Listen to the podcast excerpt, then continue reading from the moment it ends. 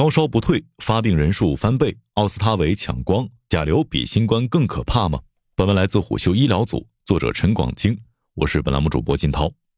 新冠疫情刚刚平静，病毒又出招了，甲流开始悄悄在学校流行，持续高烧、咳嗽等症状出现。北京、天津、上海等地部分学校为此停课。百度热搜大数据显示，近两周甲流相关内容搜索环比增长一百五十倍。中国疾控中心发布的最新报告显示，二月十三号到二月十九号这一周，流感病毒阳性率首次超过了新冠病毒。主要流行的病毒毒株属于甲型流感，简称甲流。另据国家流感中心报告的详细数据，流感样病例监测实验室检测病例达到一万零六十例，其中北方省份中阳性比例达到百分之十点六，与此前一周相比，病例数增长了接近百分之二百。到了第八周，也就是刚刚过去的二月二十号到二月二十六号，监测到的流感阳性率进一步激增，全国合计阳性率已经达到百分之二十三点九，北方阳性比例为百分之二十九点四，变化趋势线几乎拉成陡峭上升的直线。病毒学专家常荣山向虎嗅指出，这样的变化可能与长期戴口罩造成的免疫监视失效有关。免疫监视加预存免疫形成的屏障，对普通已知病毒一般是有效的，但对流感的易感人群、老人、儿童是无效的。即使打过了疫苗，过了八到十个月，这种预存免疫也会荡然无存。为了对抗新冠，近三年多来，人们都是戴着口罩，这样鼻黏膜受到病原体刺激减少，黏膜免疫的警戒也失灵了。这种情况下，当新冠退潮，人们开始减少佩戴口罩，流感等病毒就趁虚而入了。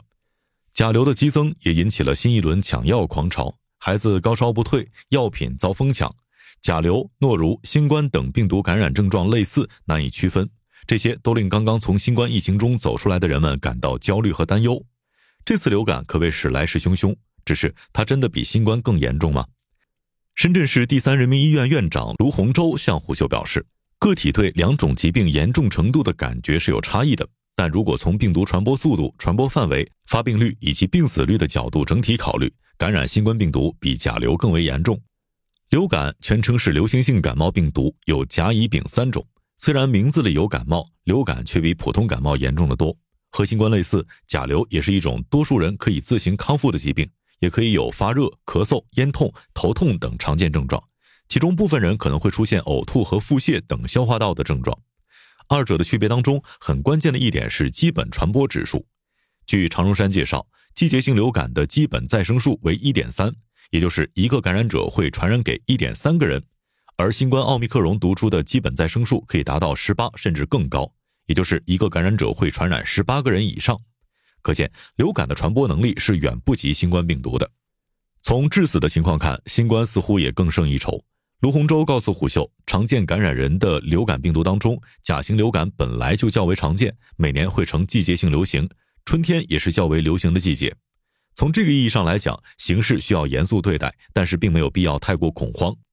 那么囤奥司他韦有必要吗？在中国，人们最终对流感放松警惕，与特效药，特别是奥司他韦的原研药的引入以及国产奥司他韦上市密切相关。然而，抗病毒药的最大问题是耐药性。一旦抗病毒药物耐药，相应毒株就会突破防线，大肆流行。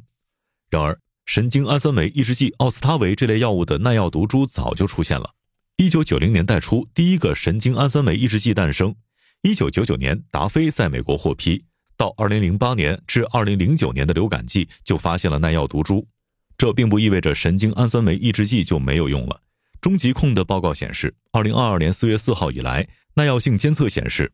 所有 A 亚型和 B 型流感毒株仍然对神经氨酸酶抑制剂和整合酶抑制剂敏感，但本次流行中 H1N1 感染者比例是远高于上述二者的，因此奥司他韦的效果令人担忧。需要注意的是，奥司他韦必须在感染之后的四十八小时内服用，效果往往也是局限在避免住院、将恢复期缩短一天的程度，并非药到病除的灵丹妙药。它对流感以外的其他流感样疾病更是干脆无效。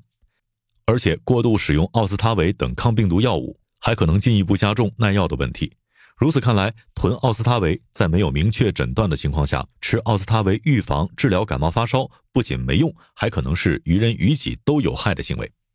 卢洪洲向虎嗅强调，老年人、年幼儿童、孕产妇、肥胖者和有慢性基础病等高危人群感染流感可发生重症、危重症病例。病情严重者甚至会出现死亡，这些人群是重点保护对象，其中一老一小尤其需要关注。今年主流的甲型流感，曾经在2009年4月至2010年在全球范围内引起过大流行，中国也是在这一时期出现了感染高峰。那次疫情当中，儿童的感染和死亡情况更多。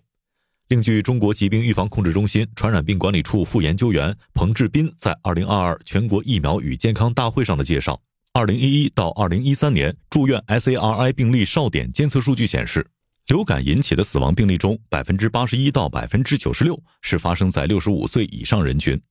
因此，对高危人群的保护还是不能松懈，加强学校疫情监控、疫苗接种都是非常的重要，特别是疫苗接种。日本的一项自然实验结果显示，给学生接种流感疫苗有助于降低老年人的死亡率。另有行业人士告诉虎嗅，从流感疫情发展的趋势来看，流感病毒本身并没有大的改变，流感疫苗的保护作用也没有减弱。令人担忧的是，中国的疫苗接种率太低了。根据彭志斌在二零二二年全国疫苗与健康大会披露的数据，二零二一年至二零二二年，我国流感疫苗接种率约为百分之二点四六。高危人群主要是老人和儿童，他们的疫苗接种率较高，但也并没有超过百分之八。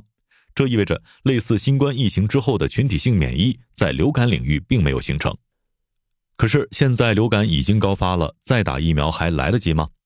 在中国，按照中疾控疫苗预防指南，九月、十月是流感疫苗的最佳接种时期，最好在十月底完成疫苗接种。如果错过了这个最佳时期，原则上整个流感季任何时候接种都可以形成保护，避免接下来的感染。但是需要注意的是，一般来说，流感疫苗接种之后，在二到四周后才能形成具有一定保护水平的抗体，而流感季一般在四五月份结束。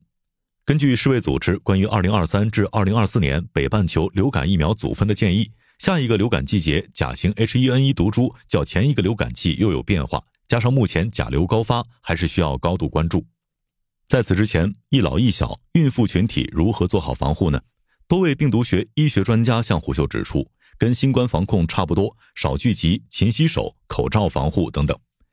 此外，卢洪洲指出，高危人群还需要注意饮食营养要均衡，多吃新鲜的水果蔬菜，保证充足的睡眠，勤饮温水，增强体育锻炼，保证身体健康。一旦出现流感样症状之后，要注意休息和自我隔离。有重症、高危因素的人发病之后，应当及时就诊。幼儿园及学校一旦发现疑似甲流患儿，需要告知家长立刻就医，确诊后居家隔离至康复。孕妇需要在医生的指导下使用，避免私自用药造成不良后果。而在关注甲流之外，还需要注意下半年流感与新冠叠加的风险仍然存在。因此，尽管今年九月、十月之前病毒流行仍将是低烈度的，到了二零二三至二零二四冬季呼吸道传染病流行季节时，如果没有高的新冠流感疫苗接种率，老年群体堪忧。这也意味着，针对高危人群，提高新冠疫苗接种率、流感疫苗接种率，以及完善抗病毒药物的通路，确保救命药及时、准确地分发到需要的人手上，还是非常重要的。